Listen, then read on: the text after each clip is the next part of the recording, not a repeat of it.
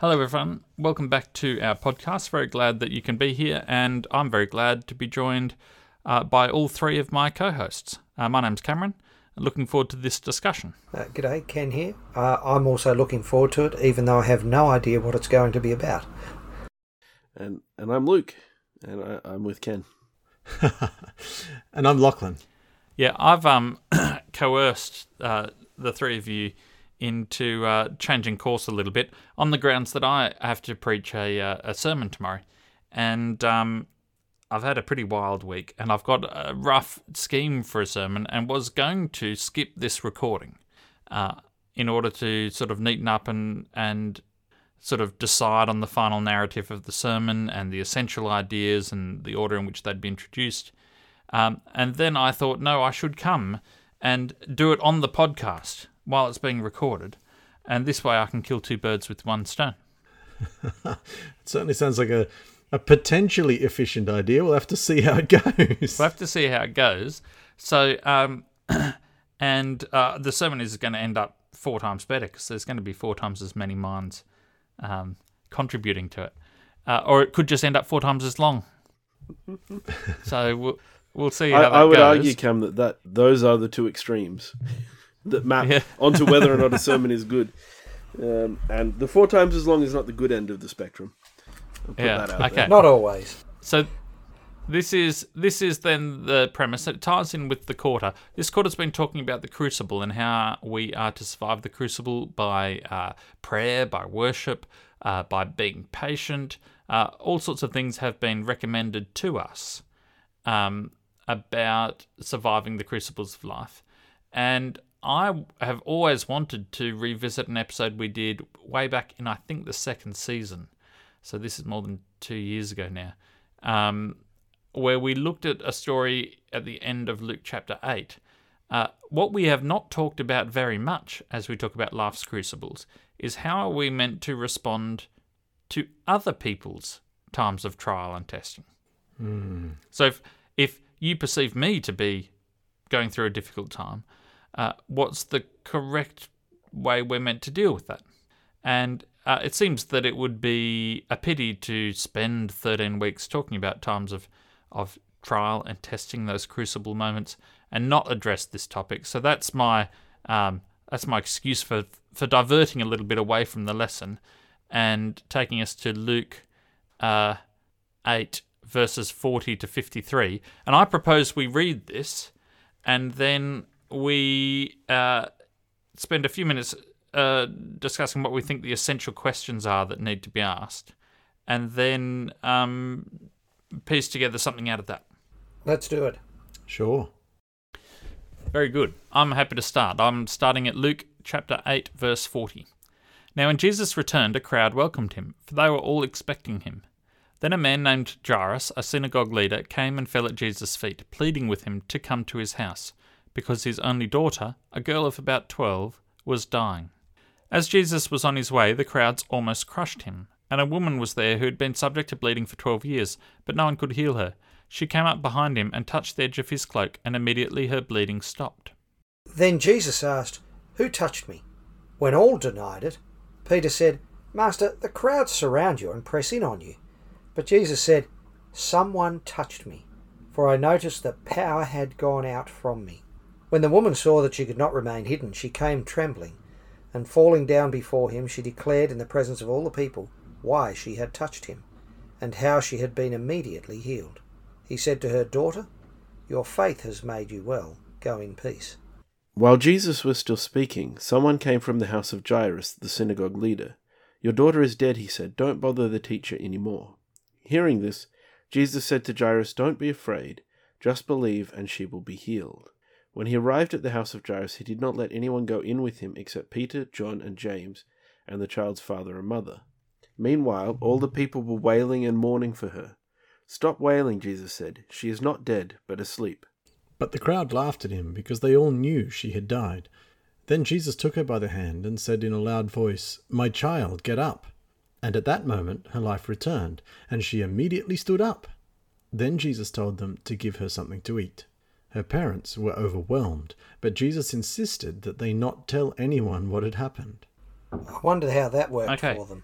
or for him. Well, yes, it's an Well- interesting thing to consider. Whether that was a little bit Um, of reverse psychology. Anyway, uh, Yeah, I'm not well, sure that was where you wanted to go, Cam. My my question uh, was uh, to you: uh, What are the common themes, or the comparisons, or the questions? No thought at this stage yet into structuring them into anything cohesive. But what's the sort of central ideas that jump out?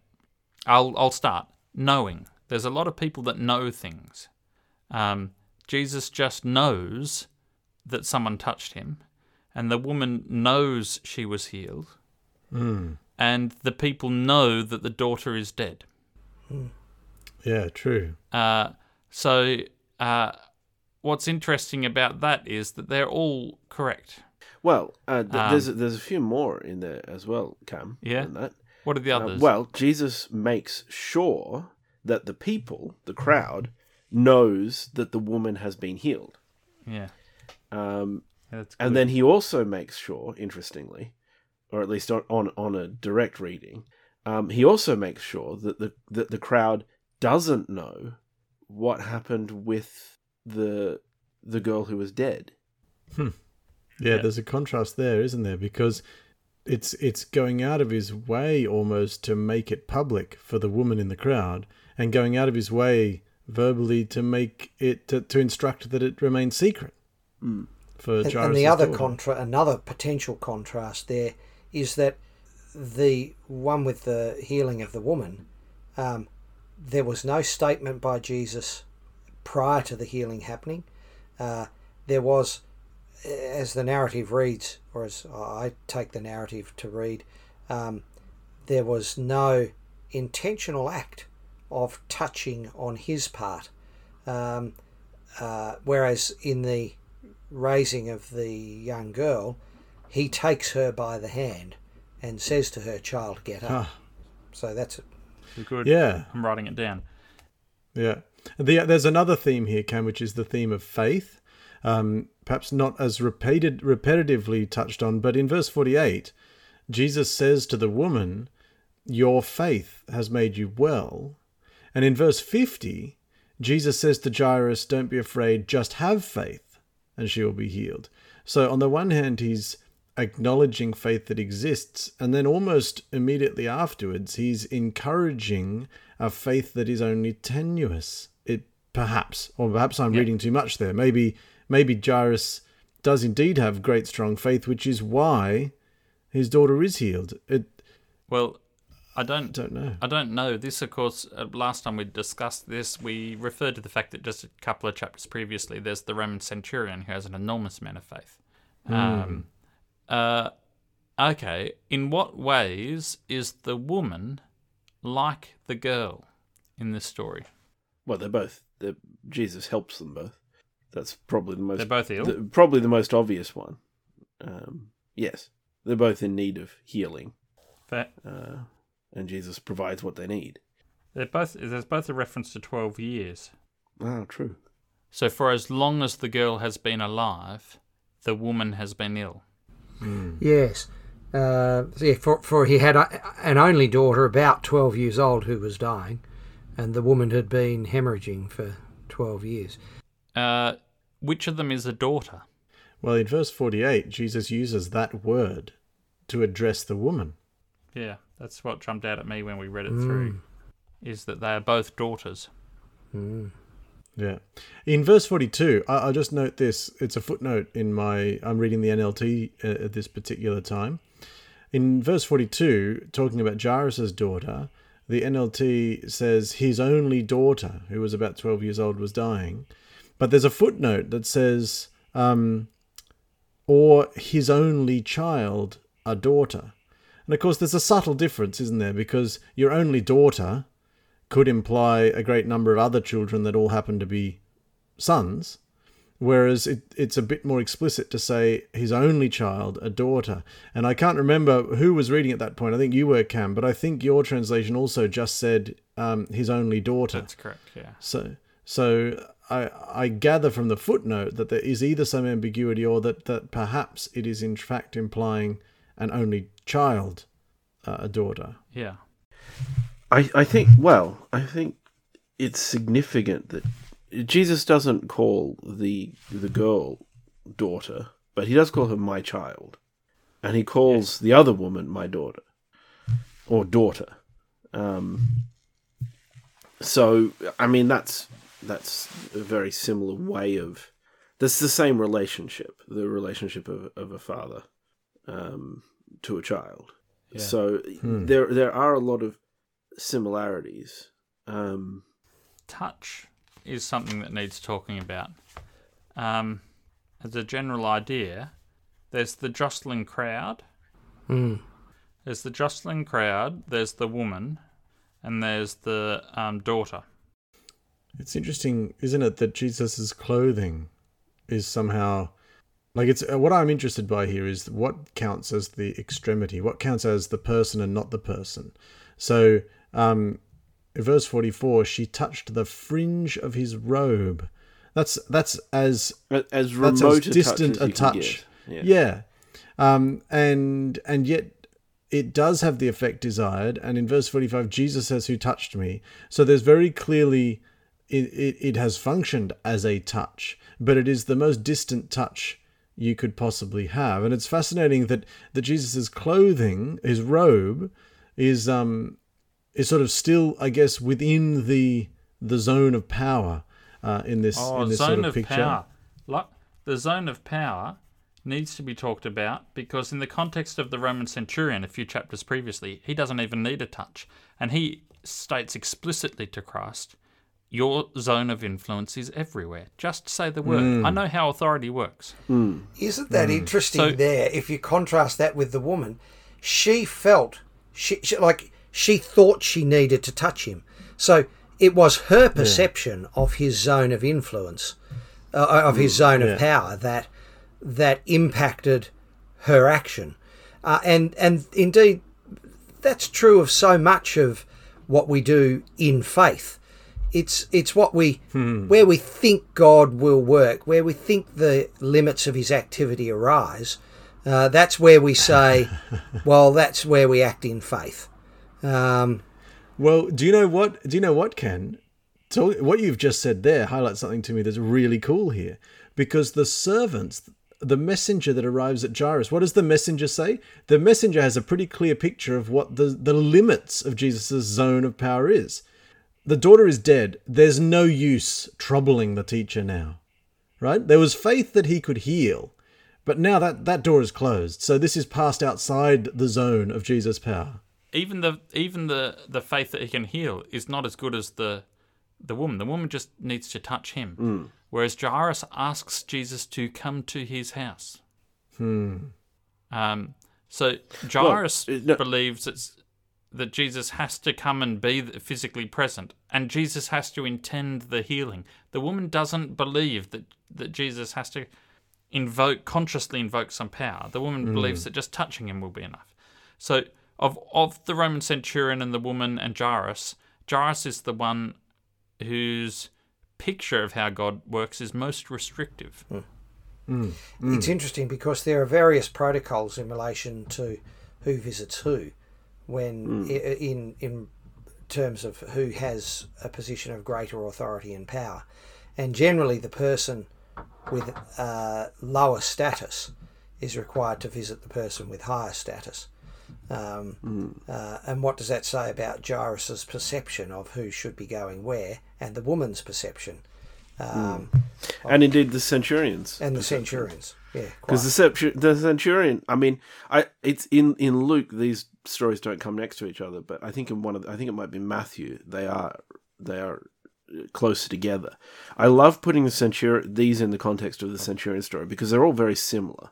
Somebody wants somebody to be healed, and they come to Jesus in various ways to receive the healing, um, and Jesus treats them all quite differently, but but but very explicitly in a direct comparison of the three stories, the centurion is the one who treats Jesus with the most respect. He treats him as someone with authority. He does not ask him to come to his house. He goes to Jesus and asks for help. That's a, it's a good point. There's Yeah. And doesn't he say? Doesn't he say, "I'm not worthy"? I'm trying to find uh, the faith of the centurion in chapter seven. Uh, he says, uh, "I do not even consider myself worthy to come to you. That, And- that and- that's and- interesting. Yeah, in, in a sense, the woman the woman is similar because she she doesn't believe that she is worthy of Jesus' attention. She just f- feels like what she she can get what she needs, but also all she deserves, the most she deserves, is to be in proximity. You know, the the fleetingest of physical touches. Now she she doesn't deserve that even though either because she's unclean. Well, yes, there is that, and Now, I can't help contrasting this with the the story of the blind beggar beside the road that comes just before the story of Zacchaeus. I think it's Luke 19. Um, because the blind beggar is crying out, you know, Jesus, son of David, have mercy on me. And he gets told to be quiet, and he doesn't. He just cries out more and more, right? He makes a nuisance of himself because he he wishes to attract the attention. He wants to engage the conscious attention of Jesus. How different is that from this woman who is doing her best not to make a scene? There's an interesting Well, contrast and- there, and isn't I there? want to pick up on two parts of that. Um, this idea that she doesn't want to make a scene. It's mysterious to me that it is abundantly clear from Peter's response that the answer to Jesus' question, Who touched me, is unascertainable. Um, and yet, the woman saw that she could not remain hidden. It seems to Exactly, Ken. I was. I it noticed seems to me. I mean, if Peter's right, she could have remained hidden. She could have just slunk off and said thank you very much in her heart, um, and left it at that. There was there was no need for her to reveal herself if what Peter said is right, and it seems that what he said is right. It, it makes perfect sense. Um, uh, nobody's answered because nobody can understand what on earth he's talking about. Who could tell who touched him? Um, Well, the the inference of the story is that Christ doesn't know. Now, presumably, he did. Well, I think that that must be what the woman Mm. feels when, when she says that she could not stay hidden. I, I agree with you, Ken. It jumped out at me as we read through it that phrase because I thought logically she is already hidden. What, what- Mm. She could what is just unknown? stay that way. But I think, but I think from her perspective, she has done her best. To, we we just commented the most peripheral of possible touches. She's touched the fringe of his robe, and he's immediately turned around and said, "Who touched me?" She must feel like there's no way Yeah. she could stay Well, I was going to say, look, it's it's almost, and the story's written this way. It's almost as though she's she's pickpocketed him. She's, you know, hmm. it. She's stolen something, and ah, but then yeah. she's he's noticed, you know, hmm. and so now she's And indeed, if She's she is unclean, she has stolen something. She has done the wrong thing. Uh, not only by being there, but by touching Jesus. well, yes, culturally. In fact, true. Um, no, no, no. Here's interesting because she is unclean, and she touches Jesus, and the daughter is unclean because she's dead, and Jesus touches her. So both of them are unclean. You see, this is one of the points I think that uh, I wanted to bring out of uh, Lachlan, your other examples, and these. Uh, it doesn't matter to Jesus, it doesn't matter to God where you think the zone of his power might be. Uh, he is prepared to uh, voluntarily or even involuntarily meet you where you are with your faith. I, I think that's a really, really good point, Ken. In both of these stories here, and also in the Centurion one, um, Jesus Jesus acts. Um, he meets people where they're at. He acts according, firstly, to their somewhat to their expectations, um, but he also, I mean, I think in in in all of these stories, um, he's also really acting outside of people's. I'm not expressing this very well. Um, There's, there's a paradox to what he's doing. yes, there, there's a bit of a paradox. He does what people need in a way that they ask of him. Right? The centurion asks him to to just heal remotely. You know, um, the the the lady asks in a sense to to heal by touching his clothes, and, and Jairus asks him to heal by coming to his house. Jesus does all of those things. But in addition to that, he also is constantly teaching and d- giving public lessons and breaking conventions and and um Yeah. que- you know questioning assumptions um in in everything that he's doing um and I, the point you know i i've i've made it before on this podcast but i i, I really like the observation which isn't mine um, but i've heard it and and it stuck with me. I really like it.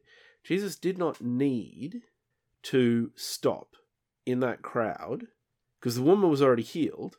And like you, Hmm. you said she could have just said a thanks in her heart and left right? Mm.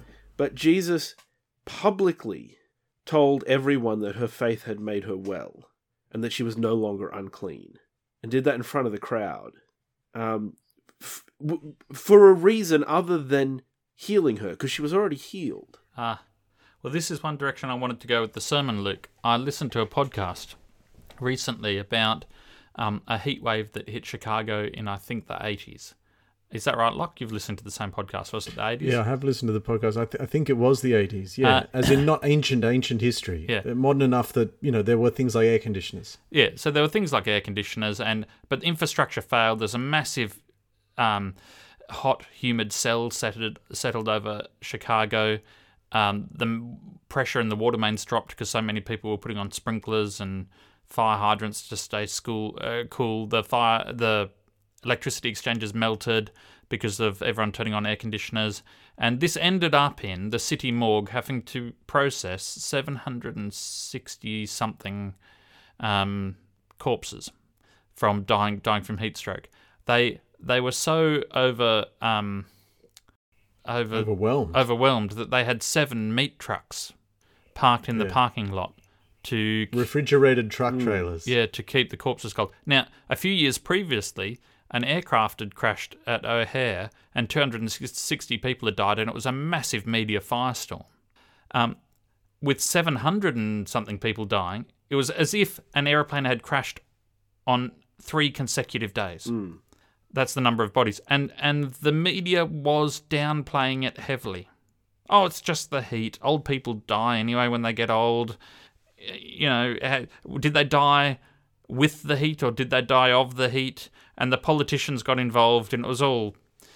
No one wanted to claim responsibility, and it it wasn't acknowledged at the time for being the huge crisis that it was. What's interesting is that um, the death rate was extremely uh, non-uniform, and you would Yeah. imagine It- it that the richer varied by, varied, varied, very strongly, effectively by postcode. yeah, by postcode, very, very much, but not necessarily with socioeconomic status. So there were two neighbouring suburbs, I think it was North and South Lawndale, um, and one of them had a death rate ten times higher than the other, and they had almost identical socioeconomic um, status inhabitants. And the reason is that one of the suburbs had a high vacancy rate. There were a lot of vacant blocks, and the and the gangs used to meet there to, to sell drugs. And people in that suburb did not feel safe leaving their house. In fact, there wasn't much point walking to the local shops anyway because there weren't many local shops. There were vacant blocks and dangerous people, and you could get mugged, and your um, house could be broken into if you were away. And people in these suburbs, um, if you asked them about where they lived, which sociologists did afterwards to try and nut down what was the differentiating factors between the, the different death rates, the people in this suburb said things like, "Oh, I don't want to go out. I, when someone answers the door, I don't open it. I talk through the latch because you don't know who it is, and it could be anyone. And I shut the windows at night in case someone breaks in. Um, I don't want to talk to anyone, and I don't want anyone to talk to me." Uh, the the people in the neighbouring suburb had a higher um, residency f- fulfillment rate. The buildings weren't half empty. Uh, there were children about. There were enough uh, population to support shops. The local shops were local communities. There was a greengrocer on every corner. There was a chemist. There was, a, and of course, these shops had air conditioners that were running. And what happened was, if you lived in a community where you felt safe and connected, when the heat wave came, you just went down to the local shop. and you had people within the community that might be that might be checking up on you, And maybe giving you a phone call. people would and- check up on you. You know, Uh, whereas if you lived in the suburb where people felt unsafe before the heatwave came, this is what the sociologists found was during the heatwave, people people behaved the same as they had behaved for years. They lo- sh- they shut their windows. They didn't answer the f- the phone or the door when people came to knock on the door. To you know, the state emergency workers would come to knock on people to talk to them. Doors were not open to them um, because they didn't feel safe. And the the summary of the investigation that was done by a significant um, sort of academic sociologist who was trying to nut into this was he concluded it was not the failing physical infrastructure that killed people. It was the failing social infrastructure, and it had been failing for a long time. And his comment was, "It takes a lot of work to make a city this dysfunctional." and so, so uh, I would say, I mean, you were just saying uh, Jesus didn't need to um, highlight this woman's plight uh, because she'd already been healed. I think that the um, that the when when it is when she announces to the crowd that she's been healed, they know that she is not unclean anymore, and that she is welcome to be part of the community. And in fact, she's been commended for her faith. That's part of the healing. Oh yeah, absolutely. That's hundred percent my point. There's there's more to it than the physical healing. Um, there is the social element of it as well, and the questioning of of the social um, conventions and assumptions. You know, um, because uh, what he says to her, "Your faith has healed you." This is the faith that she had before she was healed. So while she was still unclean, you know, uh, he's not saying you've been made clean and now you're okay. He's saying you were always a faithful person. Yeah, yeah, yeah. In fact, look, wasn't now your I'm thinking fault. about it. Now I'm thinking about it. The centurion is commended for his faith, and the woman is commended for hers, but Jairus is not commended for his. Well, I mean, it's interesting. It's interesting He's a leader of the to synagogue. ponder.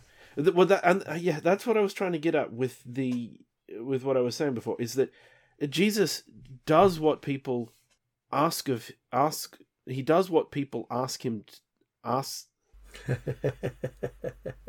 he does what people ask him. No, I'm still not getting it right. to do. Ask of him. Yes, he does what people ask of him, right? He heals Jairus' daughter, right? But then his interactions with Jairus and his interactions with the woman and his interactions with the centurion are all very different. And I would say he shows more respect to the ones who show more respect to him. I wonder whether there's something in this, the this fact that Jairus was a religious leader, um, and whether there's, uh, and that there might be something in that which helps to explain why he told them not to tell anyone what had happened. So with the, with the untouchable, he restores her to the community. Uh, with the religious leader, he heals the daughter and does what is asked of him, um, but specifically seeks not to make it a religious enterprise. Um, I, I, I, I, I've, I've wondered that s- very similar thing myself, Ken. Whether or not it's he, he goes out of his way to make sure he is not elevating the already very high status person even further, while at the same time lifting up the lower status people. And in the case of the centurion, I think that one's really the most radical because he's basically saying this outsider has a place in the kingdom of God um, and and greater faith than than any of you. I mean, he literally says that to the crowd. It's like this Yeah, this know. hated oppressor, foreigner, pagan, Yeah. has more faith than you do and belongs in the kingdom of God. and, and, and insofar as there's degrees of faith, and we use these different words um, uh, in in the law, um, a suspicion is a lower level degree of certainty as a state of mind than a belief, um, and a belief is a lower degree of certainty state of mind than knowledge, and and often in our everyday lives we think about you know you have a suspicion or you have a belief or you ha- and then you have knowledge. And sometimes we then go and say well you know somewhere outside of those arenas is is this faith. Um, but I do, I do, uh, there, there might be some support for these different levels of confidence in God's ability or willingness to act, or in Christ's willingness or ability to act, because he tells the daughter, uh, he tells the woman uh, who he's healed, it's your faith uh, that has healed you. When he talks to Jairus, he says to him, he, he specifically counteracts what Jairus has been told about his daughter be, being dead as making everything that follows now a waste of time. But he says to him, not have faith. Uh, he says only believe.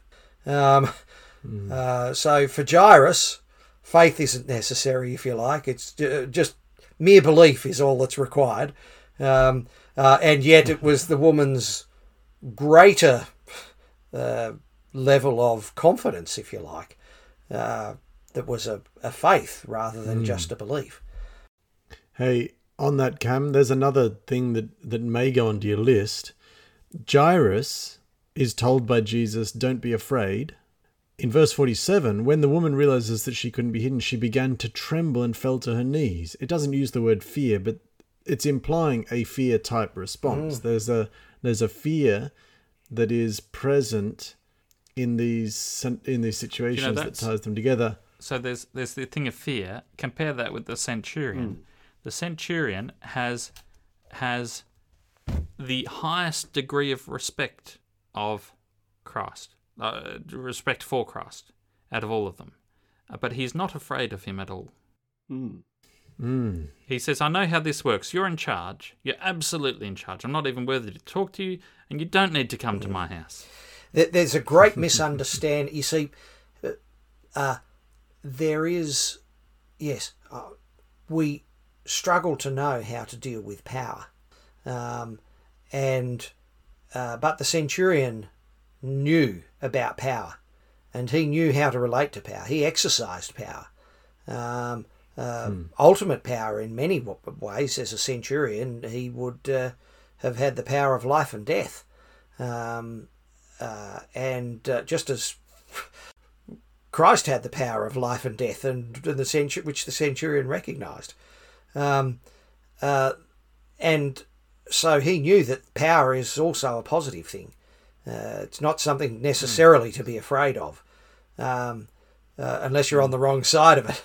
Um, uh, but there's a sense in which all uh, this uh, we, we are afraid of raw power, and that's what the the woman has seen demonstrated, uh, un un uh, unabridged power at a, at, at, at, at the margins, uh, and and when we see power exercised in a way that's not within our control or understanding, it is a it is a thing of fear.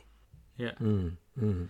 I I um uh I'm going to have to abbreviate this because we need some time to sort of cobble this together into some sort of structure. Um, uh, here's an idea. Um, would you rather be dead after 12 years of presumably a fairly comfortable life as the daughter of a synagogue, or lonely for 12 years? Hmm. And and I I wonder if this is part of what's going on. Jesus is saying to Jairus, For as long as your daughter has been alive, this woman's been all on her own. That is just as important. I think there has to be some can, something of great significance with the 12 years and the fact that the healing occurs while he's on a way, while he's on his way to a healing. Mm. Um, there's, yeah. there's, yeah, definitely connections there. So, uh, to get back to the question we had at the start, which I'm not sure is the right question to phrase the sermon around, but it's worth addressing in as much as it fits into our, our season on, on crucibles. Uh, what do we learn from this story about how we should treat the troubles of other people? Well, I I think the the first greatest lesson is is with is with kindness and compassion. Uh, th- there is no interaction Jesus has with people where he he doesn't display that towards them. I think even, yeah, Jesus doesn't say Jesus doesn't say to them, uh, "Just be patient and endure. This is for the strengthening of your character." yes. and he does he doesn't say, "Well, pa- have you done something wrong?" Um, Yeah. uh, and he doesn't say that God works all things together for good for those who trust in Him. It's all part of his plan. Yes. It's all part of his plan. You'll His plan. understand one day. I mean, not that some of these things we're saying might not be true. I think the point is these are not necessarily the comforts that uh, some people may think they are when delivered to someone who's in who's in in, the in the darkest pit of their present suffering. Um, you don't need to. I think what Jesus makes real clear is w- with these people, their faith is their faith. Jesus doesn't see a need to try and bolster their faith in in their in their suffering. He just cares about them. And there's a there's a meeting them where they're at. We, we've just discussed this a bit at length. Different different people have different pictures of what God is doing and can do and how it all works, and and Jesus seems comfortable working with that. Yep. Yeah, very very comfortable working with. In the same way um, that the the father in the story of the prodigal son was prepared to go out and meet both the returning prodigal and the uh, remaining elder son. He went out to them both where they were. Yeah, very nice. Uh, a separate issue that I've been thinking about, which has some Im- impact on this, uh, is I've been thinking a lot about the phrase "to leave something in God's hands," and the phrase has less and less meaning to me. The more I think about it, the more opaque it is. Uh, we usually mean by the phrase I, "I'm going to leave this in God's hands." We usually mean by that I will do nothing. I'll just sit around and wait for Him to do something. And that's not the course of action that the centurion or the woman or Jairus takes. Yes, it's also um, I, I've noted a phrase very often used when I can't when people can't do anything anyway. I'll leave it in God's hands because I literally don't have any other option. And and there is look eh, that's so true, Luke. And the other element of it is that it's often said in a manner that is intended to convey a faith and a confidence and a trust in the outcome, whatever it will be, uh, that God might uh, will for the situation. I have always had a suspicion that sometimes it's actually a lack of trust in God's willingness or ability to actually do something so that whatever happens, we can just attribute it to God's will. Ken, it certainly uh, suggests a lack of trust in God's ability to work with us. If it's re- if I have to do nothing for God to be able to work, if leaving it in God's hands means I just sit at home and wait for Him to do something, then I'm not. And I, I mean, I have genuine. This is an area where I have just lots of genuine questions. How does God work not in spite of me, but through me? And, and we often treat the work of God and our work as mutually exclusive.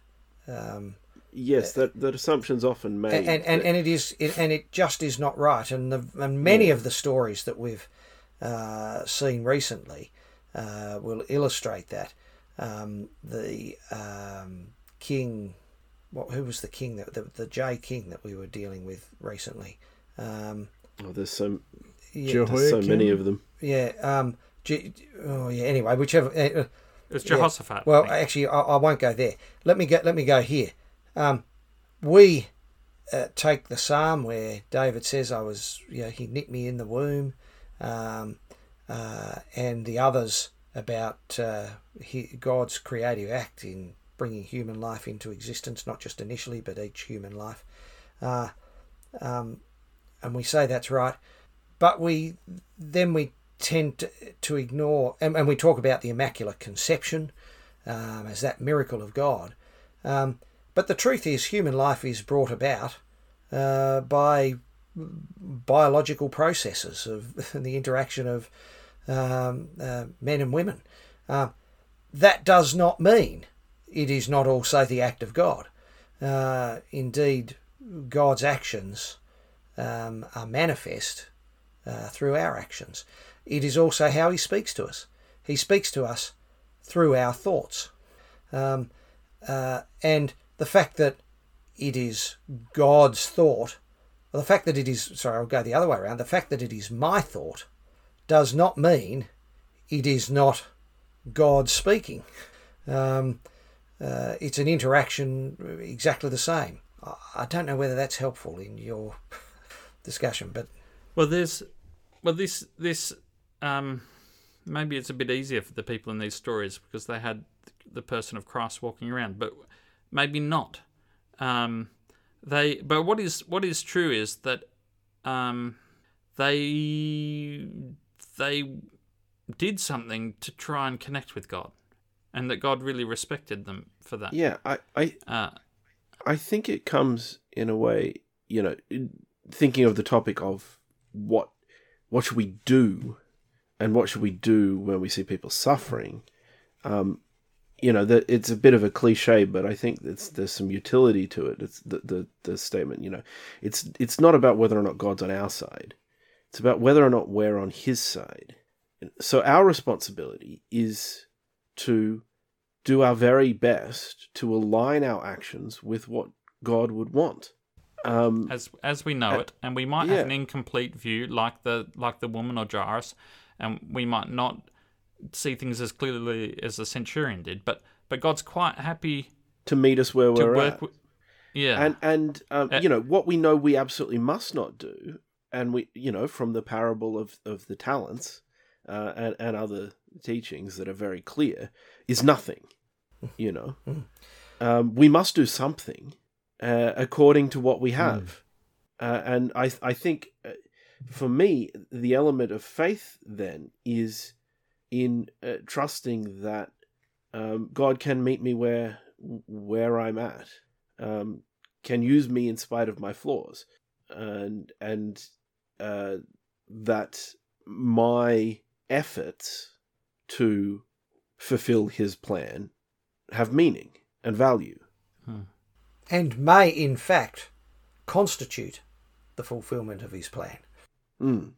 There's another there's another element here which is occurring to me, and it's a it's a shared detail between both these stories, and I don't have the right word. It's somewhere between almost scoffing and incredulity.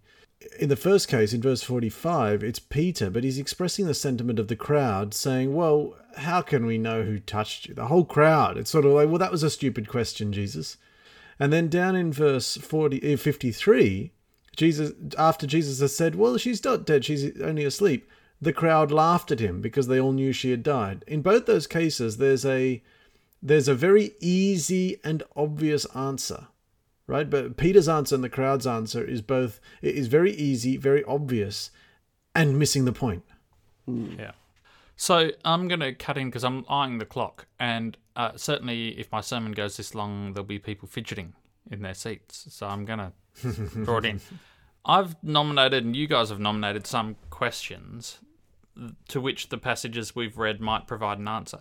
Uh, is there a question that I've not asked, that we've not asked, that you would turn to these passages? Now, retrospectively, as we've gone and looked through what the common elements are and the comparisons and the and the themes, what's what's um we're doing the Hitchhiker's Guide to the Galaxy trick where we've found the answer, but we're looking for the question. um, the question of life, the universe, and everything. Uh, is there a question for which the answer is contained in these passages? Uh, I, I, I might, it might be phrased in a number of different ways. Um, uh, what is the precondition to God's action? What is a precondition to God's action, or what does God require of us uh, as part of His action, or what? I don't know. Is that a question Yep. that might be there? Yep. Um, well, I I've got a question that is maybe meant to provoke some thought, but uh, we could we could try this one. I don't necessarily have a good answer for it, but it would be something along the lines of in in our in our present day context, who's the centurion? Um, and who is the woman and who's the who's Jairus? Well, yeah, I mean, I, it's straying away from Luke eight, I know, but the the centurion I like because he's the outsider who has greater faith than any of the insiders. well, I think we're kidding ourselves if we think that that scenario isn't playing out today. So who who who is it? Can we identify these people in our community? How, would, would we be willing to being told? Yeah. How would we react to being told by God that they have more faith than us? Could be a Roman Catholic lead. I, I, I I've Some just spent Polish I've just person. spent three days this week or two two days and a bit uh, at workshops with, among others, the uh, the staff of Caritas, uh, with Oh. whom we work quite closely these days.